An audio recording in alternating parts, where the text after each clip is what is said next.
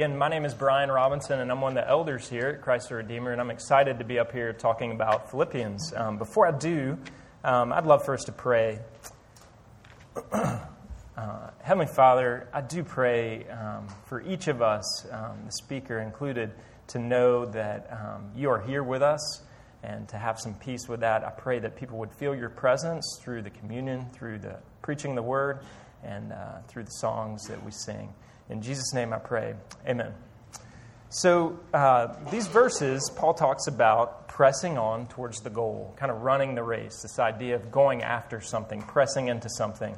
And um, running is something I enjoy doing. I like to run. Um, as I've gotten older, I've enjoyed it more. Uh, I think it's a way to clear my mind. It's a pretty efficient way to burn calories. And uh, it's also a good way to have a conversation with good friends. And one of my favorite people to run with is right here on the front row. And I want Brad to stand up and have a little illustration. Makes you a little nervous. Come on up here. Um, Brad and I have had a lot of really good conversations. Why don't you come right, right here? Does this make you uncomfortable? Yes. A little bit? Good. Yes. I'm glad. That was part of the reason I'm doing this, is make you a little uncomfortable. Good thing I'm here. Yeah, good. I'm glad. So when so Brad is very gracious to run with me, mostly because I am much slower than Brad. Brad is a lot faster than I am. So he kind of has to slow down when we run together, which is true in a lot of things in life. Um, so when Brad and I are running, if you see us running together, I want you to run in place for me now, please. For real. Yeah, for real. So when Brad and I are running together, Brad's kind of right here, and I'm usually kind of right back here. And one of us is trying to get the other to slow down a little bit. That's me. I'm like, slow down. I can't go that fast. And one of us, maybe Brad, is trying to get me to speed up a little bit, okay? And I keep going, keep going. Um, so I, um, I was very validated a few years ago. Bo, Teague, will you come up here with, please? Yeah love the opportunity to stand up here and talk um, and embarrass my friends. So we were uh, in New York together, and we went on a long run. And Bo, Bo experienced this with me. Bo, where were you in relation to Brad? Yeah, yeah. And, and I was here too. We were both back here, and this guy was still up here running. Simon says stop. You can stop now. All right. You can sit down now. Thank you. Good job. Appreciate it. Um, so it reminds me a little bit of a Seinfeld quote. I love Seinfeld.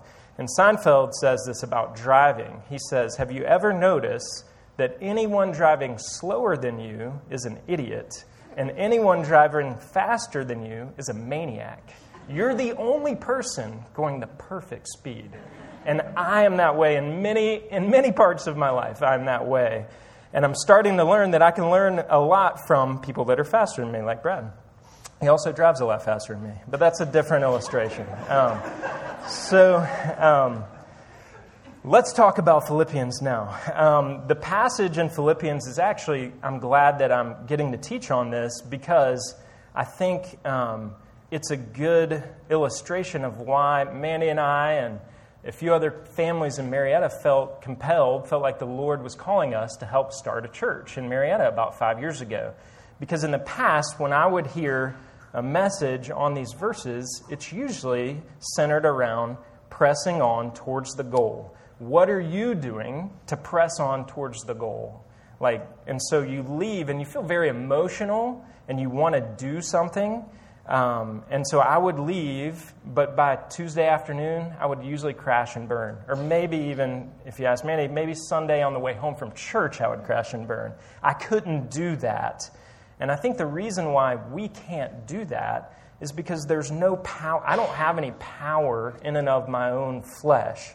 The power is actually in verse 12, and I'll talk about that. The, he says, I press on to make it my own because Christ Jesus has made me his own. The power comes from Jesus and his life in us. And when we first heard this teaching, it kind of felt like a waterfall of relief. It felt like, oh man, that, that's the secret because I've been failing over and over and over again on my own. Um, and so there, it felt like a big weight off my shoulders. Um, so last week, Russ talked about the beginning of chapter 3. and that's where we are in my verses. Um, and this is all centered on knowing Christ.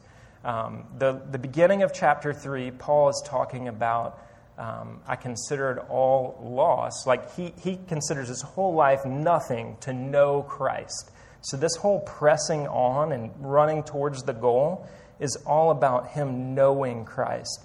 And I'm going to go through this passage verse by verse, but I'll spend most of my time on verses 12 and 13, the first couple of verses. Um, verse 12 says, Not that I have already obtained this or am already perfect, but I press on to make it my own because Christ Jesus has made me his own. So, what is the this? Not that I've already obtained this. The this he's talking about is knowing Christ. Um, Paul counts his whole life lost to know the Son of the living God. And I would ask you, do you know him? Like, not know about him, not, not like, can you tell me some things about Jesus' life, but do you know him? And I think that to know him, to really know Jesus, we have to know a little bit about ourselves and our brokenness. And we say often here that we are loved as we are, not as we should be, because none of us are as we should be. And that brokenness can sometimes look like uh, failure, look like depression, but sometimes it can look like pride. Like we think we're doing it all well, like my example of my driving. I think I'm going the perfect speed. Um, we don't just need a little bit of help and a little bit of improvement. We actually need a death to self and a resurrection. And we have that in Christ. 2 Corinthians 5 says, We are new creations in Christ. So on earth, our battle is between our flesh and the new life that Christ has given to us, and remembering that He has given us that new life. Um, my older daughters and Mandy and I have been watching this summer uh, an HBO miniseries that I love. Uh, it's called Band of Brothers. So it's about World War II. Probably some of you have seen it. And it follows the 101st Airborne Unit, Easy Company and uh, follows them from Normandy and then Battle of the Bulge and then the Eagle's Nest. And in episode three, which is called Carentan, it deals with fear. Um, and there's a Private Blythe that it follows, and Private Blythe is terrified. And he has good reason to be terrified because people are trying to kill him. Um, and so there's, a, there's another soldier named Speirs and if, and if you've watched this and you're a man, you want to be Speirs. Like, Speirs is tough, he is courageous, he, um, he's going after it. He is, he is victorious and killing Germans. Um, and so I have this quote printed in your bulletin from Speirs. So Speirs is running around and he finds Blythe in a ditch hiding, and they're fighting. And Blythe is hiding and not shooting anyone, not going after it. And Speirs finds him in this ditch. And Speirs says to him, Blythe, what are you doing in this ditch? Why are you here? And Blythe says, I'm scared. That's why I'm in here. And we can all relate to this. I would be scared if I was him too. Um, and Speirs says to him, We're all scared. You hid in that ditch because you think there's still hope. But Blythe, the only hope you have is to accept the fact that you're already dead. And the sooner you accept that, the sooner you'll be able to function as a soldier is supposed to function. All war depends on it. What Speirs is saying is, and I think the, the relevancy to this talk is, um, we don't we are new creations. Our you know we are dead to self, and once we can forget about our reputations and stop trying to protect what we have and start stop trying to protect the things of this earth, we can live as if we're supposed to function. Paul Zahl, a priest and an author, I have this in your bulletin as well, says it this way You really have to start by being a dead man. You have to have gone through the Red Sea and died. Then you're in kind of a way Teflon because you're a living dead person. This is protection in a human sense. I've been crucified with Christ, and it is no longer I who lives. That's Galatians 2:20. These are not just ideas, these are actualities.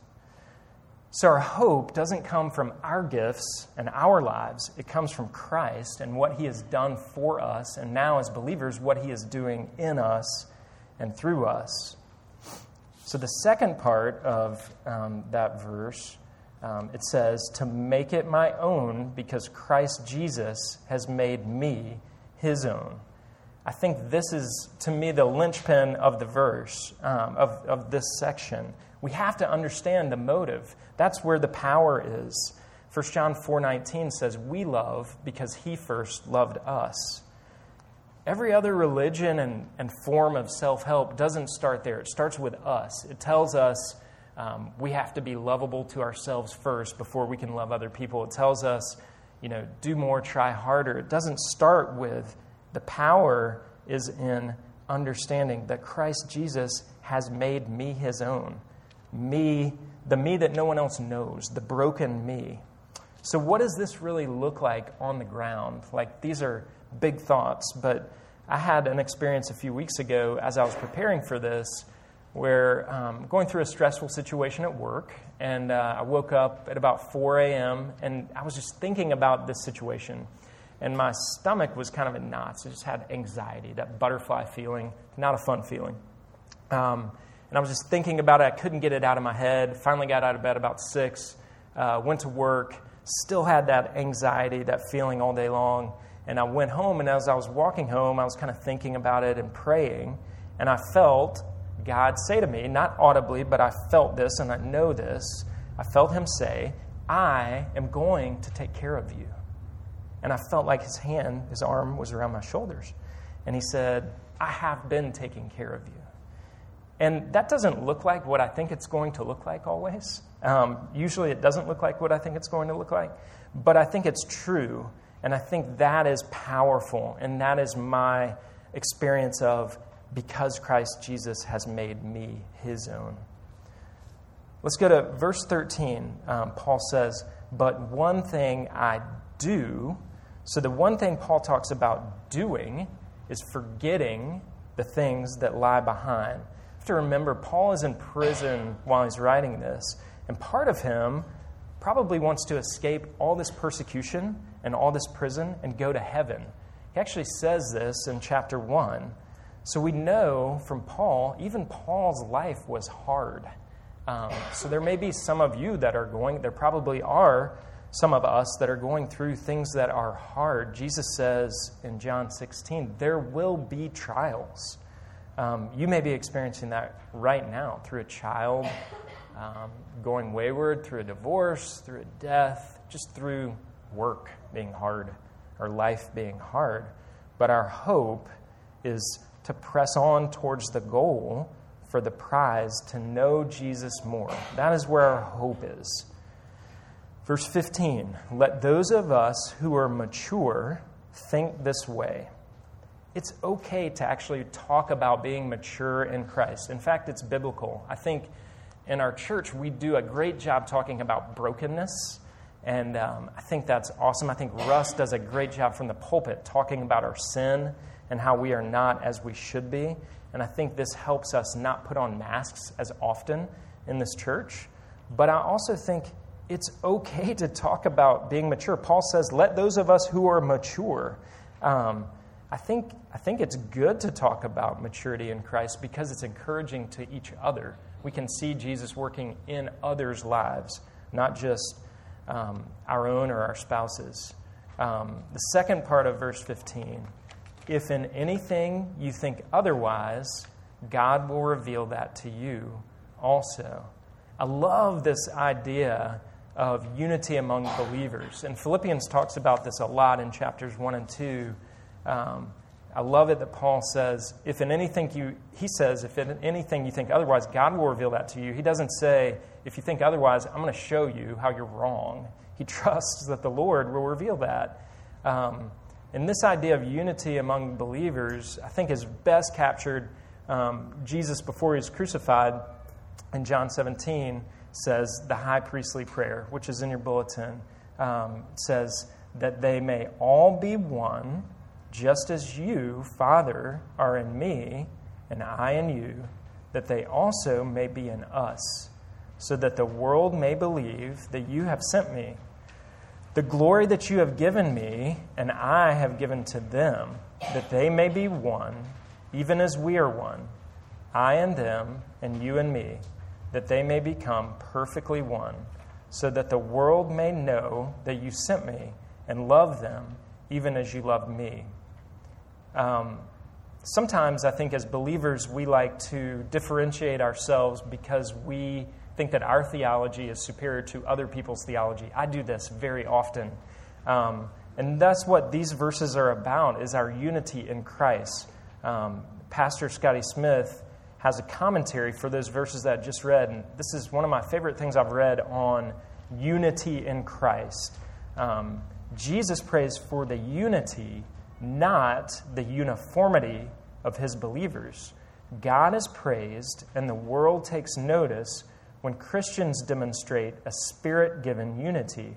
Our fallen instincts encourage us to build our identity on what distinguishes us even from other believers.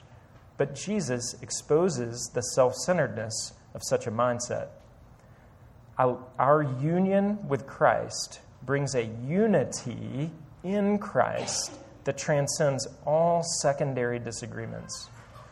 I love that last sentence. Our union with Christ brings a unity in Christ that transcends all secondary disagreements. Um, and I love that um, Paul is talking about that. If you think otherwise, God will reveal that to you. Um, it's not his job. The next verse in Philippians 3, uh, verse 17 Join in imitating me and keep your eyes on those who walk according to the example you have in us. Paul is talking about surrounding yourselves with other believers and building each other up in Christ. Um, as I've mentioned before, that encourages each other. It's encouraging to hear what Jesus is doing in other people's lives. Verse 18 and 19 Many walk as enemies of the cross of Christ. Their end is destruction, their God is their belly, and they glory in their shame, with minds set on earthly things. Watchman Nee, the author, says when we live with our bodies or our flesh controlling what we do, we live as beasts. Um, Paul has serious language for this. He says their end is destruction. Um, when we have our mind set on earthly things, and that can be a whole lot of different things. It could be um, a vacation is an earthly thing, alcohol is an earthly thing, tobacco, it could be our reputation. There's so many things that we make into idols. I think uh, even gossip, just having that little bit of knowledge that you want to share with someone else to make yourself feel, feel powerful, those are earthly things. And, and the end of that is destruction. There's no life there, there's no rest there. Verses 20 and 21 Our citizenship is in heaven.